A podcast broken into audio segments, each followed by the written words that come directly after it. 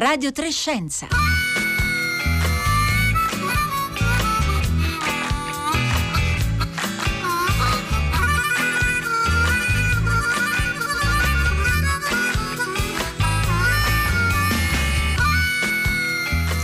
Buongiorno a tutti, bentornati a Radio Trescenza da Roberta Fulci, biologo, statistico, matematico, zoologo, newyorkese, uno dei più importanti esponenti dell'evoluzionismo a partire dalla seconda metà del secolo scorso. Domenica eh, scorsa è morto a 92 anni Richard Lewontin. La sua fama è legata soprattutto alla genetica delle popolazioni e in particolare a un traguardo fondamentale destinato poi ad avere un, un impatto molto profondo non solo sulla comunità scientifica ma anche proprio a livello sociale, politico e culturale, il superamento del concetto di razza. Questa è stata solo una delle sue tante battaglie, Richard Lewontin scrisse anche moltissimi libri, anche se si dichiarava legittimato come scrittore solo finché fosse stato uno scienziato attivo e infatti quando qualche anno fa smise di fare ricerca, smise anche di scrivere. Oggi noi proveremo a ricostruire una traccia del suo ricchissimo percorso e poi nella seconda parte della puntata continueremo a seguire il filo della genetica e anche dei suoi limiti che proprio Richard Lewontin in più occasioni mise in luce nel corso corso della sua eh, vita e della sua carriera, vi racconteremo uno studio italiano appena pubblicato che ha a che fare con il patrimonio genetico di Leonardo da Vinci. 14 persone, cittadini italiani che vivono in Toscana, sono stati eh, individuati come discendenti di Leonardo, anche se non diretti perché Leonardo non ebbe figli. 14 persone di cui Leonardo era il diciamo pro pro pro prozio e, ebbene il DNA di queste persone può dirci qualcosa su Leonardo sulle sue qualità sulla sua creatività addirittura. Sarebbe bello sapere che cosa avrebbe pensato di questo Richard Lewontin diteci che cosa ne pensate voi. Ha senso ricostruire tentare di ricostruire il genoma di una persona vissuta 600 anni fa per indagare che cosa? Allora aspettiamo i vostri sms i vostri messaggi whatsapp scriveteci al 335 56 634 296.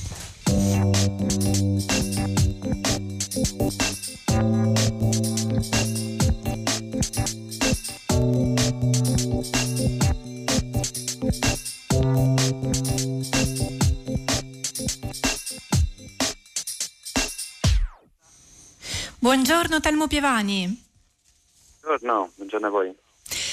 filosofo della biologia all'Università di Padova, è stato molte, no, molte, volte nostro ospite, autore di un gran numero di saggi. Telmo Pievani, prima ancora di addentrarci nel percorso scientifico di Richard Lewontin, lei l'ha conosciuto nel corso della sua carriera, l'ha incontrato personalmente. Allora ci racconta che uomo era Richard Lewontin? Beh, Richard Lewontin io ho avuto il privilegio di conoscerlo quando facevo il dottorato negli Stati Uniti insieme con due suoi amici, cioè Steve J. Gould e Niles Eldredge. E, e Lewontin apparteneva a quella, a quella, generazione direi di pensatori dell'evoluzione che un po' si è, po si è perduta in questa epoca recente de, degli specialismi de, dove siamo diventati molto bravi tecnicamente. Eh, io Lewontin lo ricordo come, come un pensatore, eh, nel senso che era un uomo di grandissima cultura innanzitutto e, ed era in grado di discutere di scienza, di politica, di, di società eh, con grandissimo acume. Steve J. Gould, il suo grande amico, diceva che era la persona più intelligente che aveva mai conosciuto e, e, e Livonti era anche una persona estremamente etica e, e corretta, eh, sono famosi i suoi principi che io personalmente poi ho sempre seguito, lui per esempio diceva non firmate mai eh, i paper dei vostri studenti a meno che non abbiate contribuito fattivamente a realizzarli e, e ancora oggi questo è un insegnamento che non tutti, devo dire la verità, rispettano. Aveva anche una componente militante, lui si definiva marxista, ci sono, poi vi, eh, vi segnalo un bell'articolo che è uscito ieri sera sul eh, New York Times in cui si ricostruisce la figura di Richard Lewontin e si, si racconta anche il suo look, eh, pantaloni color khaki, scarpe da lavoro, camicia da lavoro in solidarietà con i lavoratori, c'è anche questo aspetto. Sì, si vestiva sempre in modo molto modesto con questo, appunto, questi pantaloni color khaki e d'inverno sempre il solito maglioncione eh, un po' trasandato, se, sempre uguale, le camicione di flanella, era, era un, un, classico E, e sì, aveva il vezzo di, di, dirsi appartenente a uno degli ultimi diciamo, rappresentanti del Partito Comunista statunitense, quindi poi scrisse anche del, dei, dei, testi che fecero molto arrabbiare i suoi colleghi, dove cercò di applicare le leggi della dialettica eh, di Engel e Marx alla, alla genetica e, e, si divertiva anche un po' a provocare da questo punto di vista. Però ricordiamo che Lewontin è stato soprattutto un grande anticipatore, nel senso che i suoi risultati negli anni 60 70, anche se adesso non ce lo ricordiamo, sono entrati nei manuali e quindi fanno parte della scienza di oggi. La sua critica all'adattamento, i suoi calcoli sulla variabilità genetica anche umana e non solo, eh, e soprattutto l'idea del rapporto tra i geni, eh, gli organismi che li portano e l'ambiente, quella grande eredità sua è attorno a questi concetti. Ora toccheremo diversi di questi, di questi, punti. Spesso sappiamo che i grandissimi della scienza, e non solo della scienza in realtà, eh, valicano gli steccati tra le discipline. Lewontin poteva contare su una duplice formazione in biologia e in statistica. Qui parlo della formazione diciamo, ufficiale, poi era un intellettuale eh, versato in tantissime, in tantissime, discipline diverse. Questa sua formazione anche in matematica fu uno degli assi nella manica rispetto alle sue, eh, alle sue in particolare rispetto alla sua conquista cruciale, cioè la demolizione dell'idea di razza. Come avvenne che Lewontin fece proprio crollare l'edificio del concetto di razza? No, questa è una storia molto interessante perché fu un esempio di una conseguenza inaspettata. In realtà questa non era la sua domanda eh, di ricerca. Eh, Richard Lewontin negli anni 60, eh, quindi stiamo parlando appunto di 60 anni, 60 anni fa, mise eh, dire, eh, alla prova delle sue competenze interdisciplinari, questo è importante, lui era fortissimo in matematica, in statistica, in genetica e in zoologia, quindi aveva una visione, potremmo dire, a tutto campo dell'evoluzione. E questo è molto importante, nel senso che appunto era, era bravo con le tecniche, lui fu uno dei primi ad applicare l'elettroforesi allo studio della variabilità eh, genetica e si pose la domanda di ricerca giusta, che era andare a vedere per la prima volta quali erano i tassi di variabilità genetica nelle popolazioni biologiche. E fece una prima scoperta molto importante, cioè che questa variabilità era molto più alta di quanto non si pensasse prima. E questo scatenò tutta una serie di discussioni su perché c'era così tanta variabilità, ehm, perché tanta variabilità non è associata, non sembra essere sotto il controllo della selezione eh, naturale, quindi tutto il dibattito sul neutralismo genetico e così via. E una delle conseguenze che poi a un certo punto ovviamente applicarono queste loro analisi anche agli esseri umani e si accorsero di un fatto interessante, cioè che la variabilità genetica umana invece è bassissima, mediamente, tra due esseri umani presi a caso, e questo già è importante, oggi sappiamo perché, perché noi siamo una specie molto giovane, mobile e diciamo promiscua, quindi c'è poca variabilità, ma soprattutto che andando a guardare dentro quella variabilità, gran parte è individuale, cioè legata a ciascuno di noi e non al luogo d'origine, all'area geografica da cui proveniamo. E quindi Lewontin con grande acume fu il primo a capire che questo dato voleva dire una cosa semplice, e cioè che le cosiddette razze umane e quindi la possibilità di distinguere geneticamente diverse popolazioni umane era infondato, era sbagliato e fu, credo, praticamente il primo a dirlo e, e poi arrivarono Luca Cavalli Sforza e tanti altri che, che ci portarono a questa con- conclusione consolidata. Richard Lewontin, lei ci, eh, citava poco fa Telmo Pievani, eh, Steven Jay Gould tra i suoi diciamo, compagni eh, di, di, avventure scientifiche. Lui condivide grosse fette della carriera del, del suo pensiero anche con Steven Jay Gould, altro eh, nume tutelare dell'evoluzionismo eh, contemporaneo. E al cuore del loro sodalizio c'era l'idea che eh, la selezione naturale non è quel meccanismo eh, libero di guidare la specie verso la perfezione, verso una forma eh, ideale. Quest'idea, Telmo Pievani, mi corregga se sbaglio, ma corre anche in uno dei suoi saggi più recenti, quello intitolato eh, Imperfezione, qualcosa che, che, che l'accomuna al pensiero di Richard Lewontin. Beh, assolutamente sì, nel senso che io sono proprio un nano sulle spalle di questi, questi giganti, nel senso che eh, loro hanno fatto capire una cosa molto importante, gli Wontin in particolare, che la selezione naturale non è onnipotente. Lo ha ricordato tra l'altro molto bene Marco Ferraguti in un articolo di ricordo di Wontin su, su Picaia, eh, che è appena uscito e dove si vede appunto dove lui racconta proprio come insomma, fu uno dei primi a capire che la selezione naturale fa di necessità virtù, nel senso che utilizza il materiale che c'è già a disposizione, quindi non è un agente ottimizzante o perfezionante, da qui anche tra l'altro la polemica feroce che poi Lewontin ebbe con eh, Edward Wilson e con, con la sociobiologia che invece pensava di poter applicare questa idea di adattamento molto, molto forte. E il momento clou, ricordiamolo che ha fatto la storia dell'evoluzionismo, fu quando nel 79 Lewontin insieme con Gould andarono a Venezia, in realtà ci andò soltanto Stephen Jay Gould e Lewontin fu sempre molto dispiaciuto di non esserci andato e, e, e pubblicarono poi dopo questo, questo, convegno a Venezia quel famoso articolo sui pennacchi di San Marco che era estremamente provocatorio, è dei, ancora oggi uno dei paper più citati al mondo, ha avuto più di 3500 citazioni tecniche, quindi eh, cioè, è uscito addirittura un libro negli Stati Uniti che lo analizza dal punto di vista letterario come esempio proprio di prosa eh, scientifica di successo. E l'idea dei pennacchi è questa, che sostanzialmente negli organismi ci sono molte strutture che non sono nate per un'esigenza funzionale, ma sono effetti collaterali, effetti di struttura e che poi può succedere che vengano riutilizzati in modo opportunista eh, dall'evoluzione dei processi selettivi per nuove funzioni, come i pennacchi architettonici che ci sono nella Basilica di San Marco, da qui eh, la nascita veneziana di questa bellissima metafora. Dietro questo c'era la penna e il pensiero di, Richard Lewontin.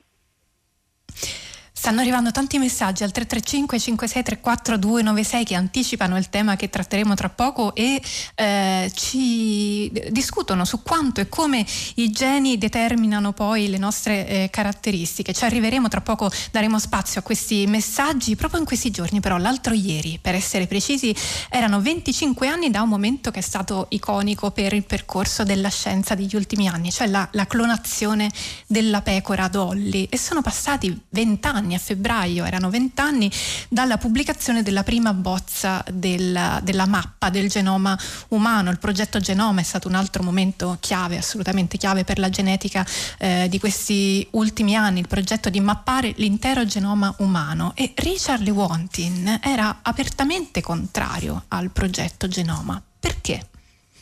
Ma anche in questo è stato, devo dire, molto provocatorio, ma più che contrario diciamo che lui aveva dei forti dubbi sulla filosofia che c'era dietro. E, e, oggi possiamo dire che aveva ragione, possiamo tranquillamente, nel senso che lui, lui che cosa diceva? Diceva eh, non che non lo si doveva fare, ma che eh, era un'illusione eh, deterministica, come diceva lui, quella di pensare che una volta risolta la sequenza, quindi una volta messe in fila tutte le letterine del DNA che lui conosceva benissimo naturalmente, questo avrebbe permesso di avere una mappa del fenotipo, cioè una mappa completa delle nostre caratteristiche fisiologiche e ovviamente anche quelle patologiche e le malattie. Lui diceva state attenti, questa è un'illusione, perché è un'illusione? Perché lui diceva il genoma non è un sacchetto di biglie con dentro tanti geni e ogni gene fa una cosa precisa, ma è una rete una rete interconnessa, quindi piena di connessioni complesse, quindi guardate che quello sarà solo l'inizio eh, della storia e, e sappiamo oggi che, che, è proprio così. E poi lui diceva sempre che i geni interagiscono con il fenotipo, cioè sono influenzati dall'ambiente, sono in sostanza un ingrediente importantissimo, ma di una ricetta e di un sistema più complesso. E oggi, devo dire, vent'anni dopo, con tutto quello che abbiamo scoperto sull'epigenetica, sulla appunto la complessità dei rapporti tra genotipo e fenotipo, io penso che Lewontin dovrebbe essere ricordato un po' di più. C'è, c'è un, difetto nella storia della scienza che io rimarco sempre, che è un po' di mancanza di gratitudine, nel senso che spesso nella scienza si cambiano prospettive, ma non si ricorda mai chi è stato il primo a dirlo, o comunque i precursori dei cambiamenti di idee. E Lewontin è stato uno di questi, senza dubbio. Lui, lei lo anticipava poco fa, è stato protagonista anche di un acceso dibattito con il suo collega Edward eh, Wilson, addirittura nel, nell'articolo eh, che è uscito sul New York Times si racconta che se, lo, questo è un, un, collega di entrambi che eh, lavorava all'Università di, di, Chicago e dice che se, mh, se, ti capitava di trovarti in ascensore con eh, Wilson e Lewontin contemporaneamente era sicuramente un, un tratto molto, eh, molto scomodo scomodo da, da percorrere perché ecco due, due, protagonisti, scusate ho detto Università di Chicago invece si tratta di Harvard, ecco due eh, professori di Harvard che non, non si sarebbero nemmeno eh, guardati in faccia, era proprio il determinismo il, il, nocciolo della questione della polemica tra Wilson e Lewontin, Telmo Piovani. Sì, era questo l'oggetto del contendere, ma devo dire c'era anche un aspetto politico. Tra l'altro è incredibile perché Wilson aveva lo studio proprio al piano di sopra rispetto a quello di Lee quindi la probabilità di incontrarsi in ascensore non era proprio pari a zero e eh, io ricordo che per diversi anni proprio non si parlavano, quindi se si incontravano in ascensore diciamo che si evitavano e non si, non si dicevano nulla, quindi c'era anche un, proprio un, un problema personale eh, che era legato alla sociobiologia, che Lee Wantin attaccò, devo dire, molto duramente e quello che fece molto arrabbiare Wilson era l'accusa politica, nel senso che Lee Wantin disse guardate voi con questo tentativo di dare una spiegazione genetica del comportamento umano, e evolutiva e biologica, eh, correte un rischio molto grave che è quello di confermare degli stereotipi, di confermare dei vostri pregiudizi su come la natura umana dovrebbe essere e quindi su quello che devono fare i maschi, quello che devono fare le femmine, eh, su come funziona il sesso umano, state usando la biologia, disse Lewontin, per eh, fondare, per giustificare delle vostre idee sociali e politiche eh, tendenzialmente conservatrici, diceva Lewontin. Quindi c'era dietro anche un aspetto politico che come al solito poi rende questi dibattiti molto feroci. Diciamo che è importante ricordarci la questione di fondo su cui lui anche qui secondo me aveva colto nel segno, e cioè che non dobbiamo avere un'idea di adattamento alla Pangloss, no? al Pangloss di Voltaire, cioè un adattamento come un perfezionamento progressivo, come se la selezione naturale fosse appunto un ingegnere che mette a punto le sue macchine. Eh, il processo evolutivo è molto più complesso ed è un rapporto appunto tra geni, organismi e ambiente. E Lee Wantin tra l'altro è stato uno dei primi a dire una cosa sacrosanta che penso andrebbe sempre ricordata, e cioè non continuiamo a dire che so, il nostro comportamento è dovuto al 50% dai geni e al 50% dall'ambiente. Lui si arrabbiava sempre moltissimo, diceva non fate percentuali perché è tutto un intreccio e in questo intreccio c'entra sempre tutto e non è possibile distinguere il contributo di, dell'uno dall'altro.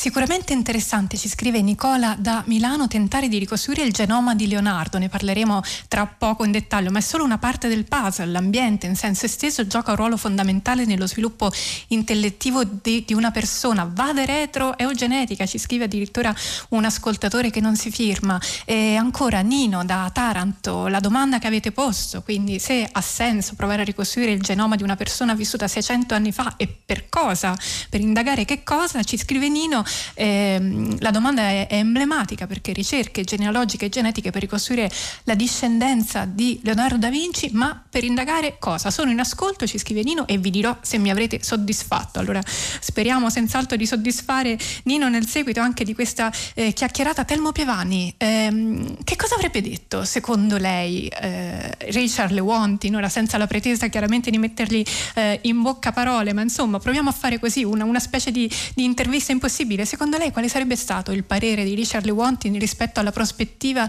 di eh, svelare almeno in parte il, il patrimonio genetico di Leonardo da Vinci? Ma secondo me, se vogliamo fare questo esercizio, diciamo, avrebbe sorriso come faceva lui in modo molto ironico e avrebbe detto una cosa che in realtà ha detto una volta in una conferenza, cioè che noi ci innamoriamo del DNA, della genetica per i motivi sbagliati, ma lui diceva anche io mi rassegno poi perché alla fine forse è anche giusto così. E lui lo diceva perché eh, noi studiamo i geni perché pensiamo di trovare dentro lì l'oracolo della nostra identità e quindi di ricostruire la nostra storia in questo caso direi la segreta speranza che un po' del genio di Leonardo sia passato attraverso i geni e quindi che si sia in qualche modo percolato, che sia stato trasmesso nella discendenza. In realtà direbbe che Leonardo da Vinci è stato un essere umano unico e meraviglioso in parte, d'accordo, per la sua biologia, ma direi per la sua storia personale, per l'ambiente in cui è vissuto, per le sue unicità individuali. Ricordiamoci grande, la grande idea che Lee difendeva sempre era il fatto che c'è tanta diversità, naturalmente la diversità è il motore del cambiamento, ma è sempre una diversità individuale, non una diversità legata ad altre eh, categorie. Quindi lui ci ha insegnato poi quello che in realtà Darwin diceva, cioè l'unicità assoluta e irripetibile di ogni individuo. Quindi non cerchiamo Leonardo da Vinci nel DNA. Grazie Telmo Pievani, filosofo della biologia all'Università di Padova e autore, lo ricordo, tra i tanti libri che ha scritto anche di Imperfezione, quello che abbiamo citato oggi, una storia naturale che è uscito per Raffaello Cortina nel 2019. Continuate a scriverci al 335 5634 296.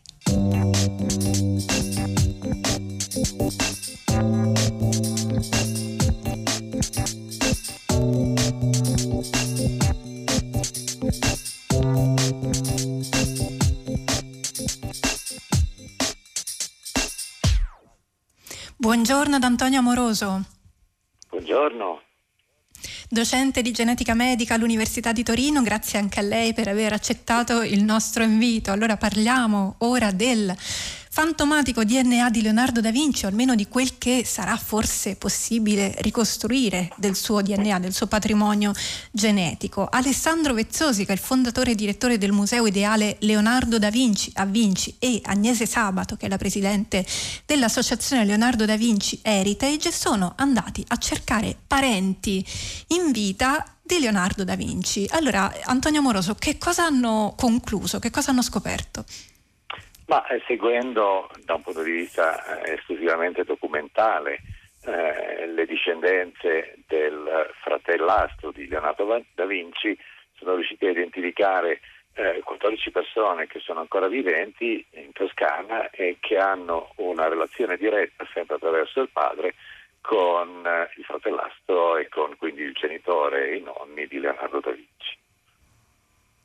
Per il momento non si tratta di dati genetici ma di una raccolta eh, storica, è così? Certo. certo, già era noto che c'erano dei discendenti di Leonardo da Vinci, ma eh, un albero così preciso di, di, discendenza che passasse sempre attraverso il padre eh, è la prima volta che lo abbiamo a disposizione.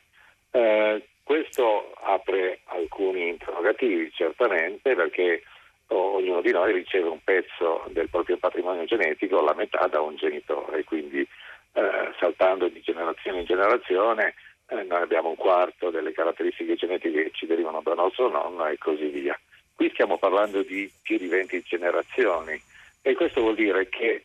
in realtà nei discendenti attuali di Leonardo da Vinci c'è un milionesimo delle caratteristiche genetiche che poteva avere anche Leonardo da Vinci. Quindi in realtà l'idea di ricostruire il genoma di Leonardo da Vinci attraverso l'analisi del genoma, cioè dell'insieme delle caratteristiche genetiche dei suoi discendenti, è, è piuttosto arduo. Certo è che ci permette di capire se sono veramente tutti quanti collegati insieme perché le caratteristiche del cromosomo Y che ciascuno di noi di sesso maschile possiede ci deriva da nostro padre e rimane sostanzialmente immutato di generazione in generazione.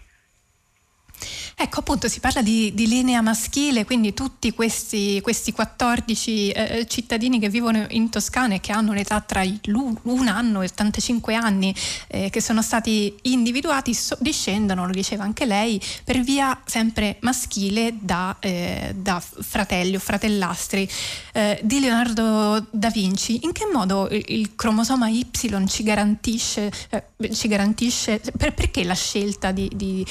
eh, di seguire questa linea maschile, che cosa sarebbe accaduto se invece si trattasse di una discendenza che passa un po' per via eh, materna, eh, un po' per via paterna? Allora, se è soltanto l'identificazione di un comune eh, eh antenato, l'Y ci, ci permette di, di, valutarlo in maniera molto, molto semplice, è un cromosoma relativamente piccolo, con poca informazione, la cui variabilità ci permette di identificare se abbiamo qualcosa in comune con un altro che possiede un cromosoma Y. Questo credo che possa avere importanza perché il genoma di Leonardo non ce lo dicono i suoi discendenti, ce lo potrebbe dire eh, eventualmente eh, la possibilità di recuperare eh, materiale biologico dai resti di Leonardo da Vinci, ma in realtà noi sappiamo che Leonardo da Vinci fu sepolto in, in, in Francia nel 519, però la, la, la, cappella dove è stata sepolta è è stato oggetto di, di, di, di, eventi successivi e alla fine eh, l'attuale resti che sono eh, disponibili eh, nel, sempre in Francia sono attribuiti a Leonardo ma non ne abbiamo la certezza. Eh, certo è che se fosse possibile esaminare il DNA di quei resti potremmo capire se effettivamente si trattava di Leonardo da Vinci eh, paragonando le caratteristiche del suo cromosoma Y con quelle dei suoi discendenti attuali. Quindi un discorso di, eh, di, comparazione. Allora per il momento abbiamo dei dati storici, dopodiché l'idea è sottoporre queste 14 persone ad analisi genetica e sono stati coinvolti come partner di questo progetto futuro anche degli enti di, di grande eh, prestigio scientifico come il Craig Venter Institute. Allora, a parte diciamo, la, ehm, la, la conclusione se si tratta e anche la Rockefeller University, quindi insomma stiamo parlando veramente di pezzi da 90. Nel momento in cui questa analisi genetica fosse fatta e magari potessimo concludere anche sui resti di Leonardo, è lui, non è lui, c'è un, un interesse, eh, lei diceva che che quello che abbiamo di fatto è una, una parte molto piccola del, del, genoma di Leonardo, sempre insomma se, eh, se, se sarà il suo. Ehm, qual è l'interesse di ricostruire eh, le caratteristiche di Leonardo da Vinci Ma, a certo. partire da... No, no, Ecco. Ma, eh, Telmo eh, Piovani, Piovani, ha già in qualche modo illustrato il problema che anche avessimo a disposizione eh, l'intera sequenza del genoma di Leonardo, nell'ipotesi, nell'ipotesi che questo si, si, si, renda possibile, noi avremo una stringa di miliardi di lettere del DNA, ma una capacità molto limitata di interpretarlo e certo non avremo la possibilità di, di, di, di comprendere se la variabilità di alcuni di questi geni potessero essere collegati agli aspetti unici, caratteristici e geniali del grande personaggio. Potremmo rispondere a domande semplici eventualmente. Eh, per esempio sappiamo che alcuni geni eh, determinano il colore della nostra pelle e dei nostri capelli, ma non credo che sia poi così importante stabilire quale fosse il colore dei capelli o degli occhi o, o la forma del viso di Leonardo. Fra l'altro eh, abbiamo immagini del, de, dei ritratti che lui stesso ha fatto, che hanno fatto i suoi allievi. Eh, potremmo sapere se era portatore di una qualche malattia genetica eh, per esempio Leonardo soffriva di gotte, sappiamo che la gotta può avere variazioni genetiche in alcuni geni che rendono i soggetti più predisposti ad ammalarsi. Sono domande minime, semplici, non certo quella di affrontare eh, cosa aveva di particolare il genoma di Leonardo da renderlo così unico. E, e ripeto, non solo non sappiamo oggi interpretare ancora tutto quello che c'è scritto, lo riusciamo a leggere facilmente il genoma di un individuo, ma non riusciamo a comprendere cosa questo comporta poi per quell'individuo, se non per una minima parte. Eh, ripeto, le malattie, alcune caratteristiche sono ben eh, chiarite oggi, ma tutti gli aspetti delle abilità, le caratteristiche, l'ingegno, eh, l'intelligenza nelle sue diverse forme, le abilità, quelle non sono frutto di un singolo gene, non sono frutto neanche della variabilità in molti geni, ma di come questi geni, interagendo poi con l'ambiente eh, in cui viviamo e la nostra eh, educazione, cultura e capacità eh, rendono poi ciascuno di noi unici nella, nella propria caratteristica. Siamo quasi in chiusura, vi leggo un paio di messaggi dei nostri ascoltatori. Elena con una battuta, se i geni geniali di Leonardo fossero invece nel cromosoma X, ancora Agostino, il patrimonio genetico di geni come Leonardo o Einstein non serve, ci sono migliaia di mancati Leonardi nella società che non hanno opportunità di crescere, quello che conta è nascere nel contesto sociale, familiare eh, giusto. Antonio Moroso, le chiedo una risposta molto veloce perché stiamo per chiudere. Abbiamo precedenti di questo tipo di analisi genetiche che sono state fatte su persone vissute tanto tempo sì, fa? Esiste quella che si chiama l'archeogenetica. Eh, alcuni dei, dei, resi che sono stati analizzati per il proprio genoma risalgono a decine di migliaia di anni fa, noi sappiamo il genoma dell'uomo di Neanderthal di 40.000 anni fa, quindi eh, questo risponde però a quesiti diversi di come è cambiato l'uomo moderno rispetto a quello che lo ha preceduto, ma non ci dice se non pochissimo in relazione all'insieme delle caratteristiche individuali. Eh, faccio un'altra considerazione, che se è vero che oggi ciascuno di noi possiede un decimillesimo di un suo avo vissuto nel 1300, vuol dire che ciascuno di noi ha, ha nel 1300 circa un milione o dieci milioni di, di, di antenati, eh, però l'Italia in quell'epoca era formata da 15 milioni di persone, quindi un pezzettino di Leonardo è probabile che ce l'abbiamo in parecchi oggi, eh, ma è soltanto un pezzettino che non spiega nulla di quella che è stata la combinazione unica che invece era presente in Leonardo e che in parte, come dice l'ascoltatrice, deriva anche dalle caratteristiche genetiche che ha ricevuto dalla propria madre un po' di Leonardo in tutti noi, questa è una, così, un'immagine molto evocativa che ci aiuta a capire insomma, le, i termini della questione. Grazie Antonio Moroso, docente di genetica medica all'Università di Torino. Siamo arrivati alla fine della puntata di oggi di Radio Trescenza. Con me vi salutano oggi Alessandro Cesolini alla parte tecnica, Marco Pompi in regia, Francesca Buoninconti in redazione, Marco Motta alla cura di Radio Trescenza che vi ricordo è un programma ideato da Rossella Panarese. Ora c'è il concerto del mattino da Roberta Fulci. Buona giornata a tutti tutti.